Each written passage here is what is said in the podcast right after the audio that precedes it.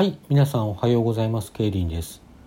今日はですね、タイトルを見ていただいた方はもうすでにお分かりかと思いますが、何らかの原因で見ていない方はですね、一度放送を止めていただいてタイトルを見ることをお勧めいたします。その上で本日はちょっと見送ろうと思った方はそのまま見送ってですね、明日からまた別の放送を聞いていただければと思いますし、今日ね過去回とか聞いていただいてももちろんよろしいわけでございますが、またですねそのタイトルに沿ってですね結構あからさまな単語や内容が飛び交いますので、それは今人前にいるので困るという方はですねちょっと後で聞くことにするかイヤホンで聞くか一人のになれる環境に移って聞くかしていただいた方がいいかと思います。ちょっと時間待ちますね。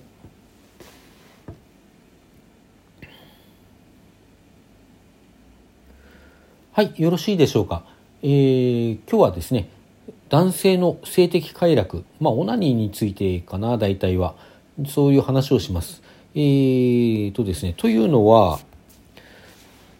少し前のことになるんですけども、エロ本がコンビニにあるのはいかがなものかっていう話が出てきてですね、その話が盛り上がった結果、今コンビニからほぼエロ本って消えてますけども、多分置いてある店舗もあるんだろうと思うんですけどね、今は普通の住宅街にあるようなコンビニからは随分なくなってしまったわけなんですが、そういう話が出た頃ですね、撤去される前の話ですが、もちろん反論があちこちから出たりしたわけですよね。何言ってんだエロ本ねえと困るじゃねえかっていうことを言っていた人たちもいて、エロ本を撤去するなら生理用品も撤去しろとか言ってた人もいてですね、そりゃ話がいくらなんでも違うだろうということなんですが、そこは置いといてですね、その話は今回焦点ではないのでちょっと置いといて、でもそうやって言いたくなるぐらい彼らにとっては必需品だったんだということを取り上げたいんですね。必需品って何に必要かっていうと、それ以外の時に普段からパラっとエロいものを見てる人もいらっしゃるだろうと思うんですけども、その最もコアな部分ではオナニーに直結するわけですよね。普段パラパラ見ている人も、ちょっとするかと思ったらオナニーするんだろうなと思ったりするんですけどね。そういうことにオナニーをするのに逆に言うとエロいコンテンツが、コンビニで話題になったのはエロ本ですけども、エロ本だけじゃないでしょうね。エロ DVD だとかエロ小説、エロ漫画、そういういろんなものを含む広い意味でのエロコンテンツだと思うんですけどね。オナニーをするためにはエロコンテンツが必要であると。性教育がうんぬん言ってた方もいましたけど、それはちょっと置いときましょうね。またちょっと話が違うのでね。でね、だけど考えてみたら男性のオナニーというのは、女性でも似たようなもんかもしれないけども、手があればさ、太ももっていう方もいらっしゃるでしょうし、何か道具を使う方も床を使う方もいろんな方がいらっしゃるかと思いますが、そういう物理的な刺激を与える手段があればとりあえずできるわけじゃないですか。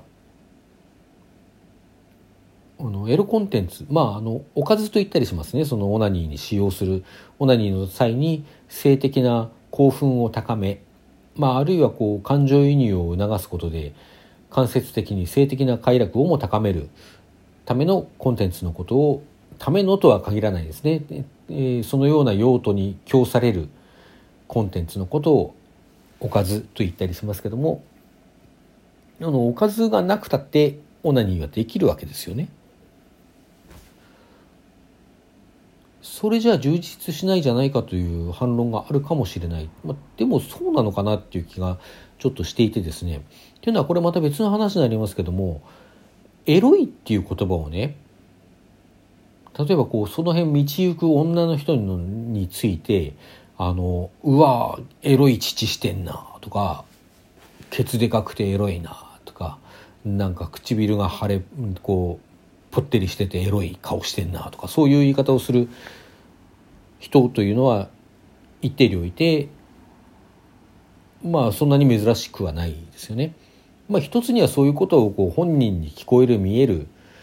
ような場で言うのはいかがなものかっていうような話もあるんですけども、まあそれとは別に本質的な部分でね、それエロいのはさ、その女の人のなんか胸なりお尻なり唇なりではなくて、あんたじゃないのっていう話があるんですよね。突っ込んだ人がいて、それを見たとき、まあそりゃそうやねって私は思ったんですよ。まあ、エロいって言ったら自分がエロいみたいなね、その単純なバカって言ったら自分がバカみたいな話ではなくて、その女性本人はさ、まああれですよ、それこそエロコンテンツとかセクシーなコンテンツの中で男性の欲情をかきたてようとあえてしているようなこうポーズなり格好なりであればまた話は別なんですが、しているないしさせられているねであればちょっと話は異なってくるんですが、その日道歩いている女の人がさ、何のそういう意図もなしにね、ただ歩いてるだけの人が、たまたま胸が大きかっただけの人、たまたまお尻がこう張っていただけの人、たまたまぽってりした唇だった人、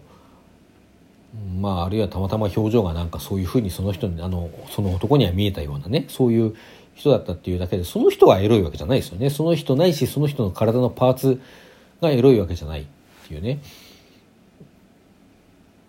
まあやっぱりエロいのはそれ見てる人、見てエロいと思った人の方なんですよ、どう考えても。でこれら2つのことを考え合わせるとね、男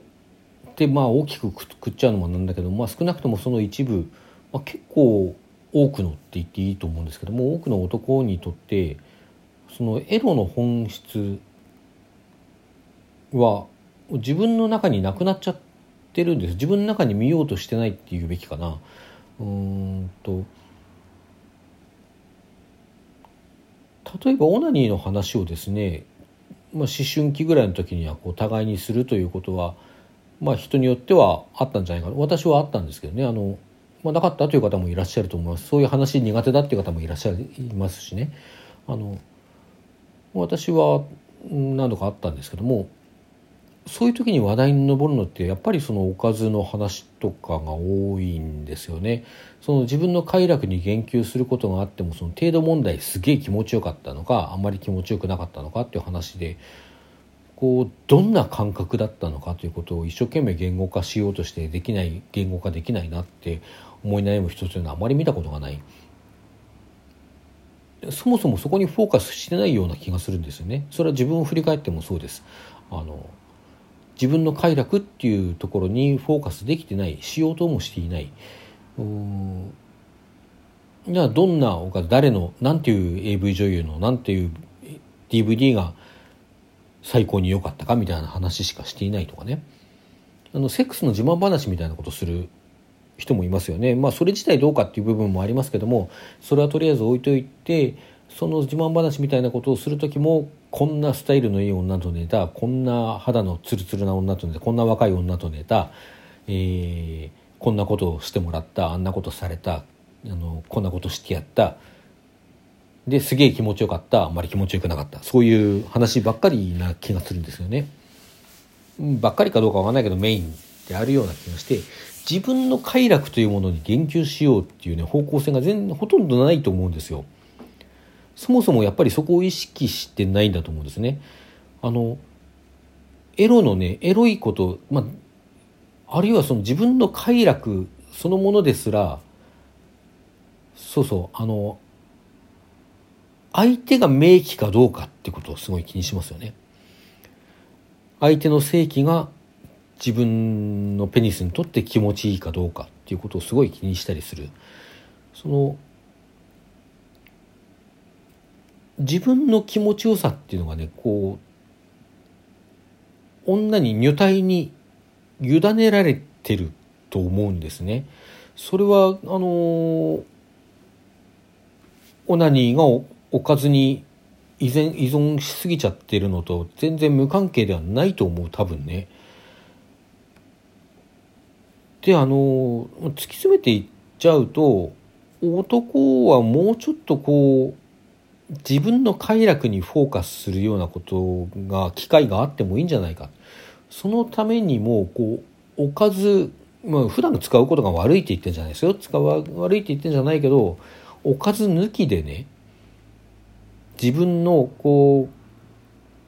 今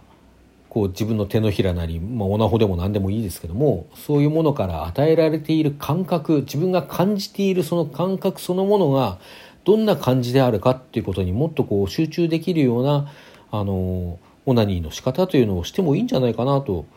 思うんですよ。まあ、これって実はとある女性配信者が女性のオナニーについて語ってた話でですね、まあ、ちょっとね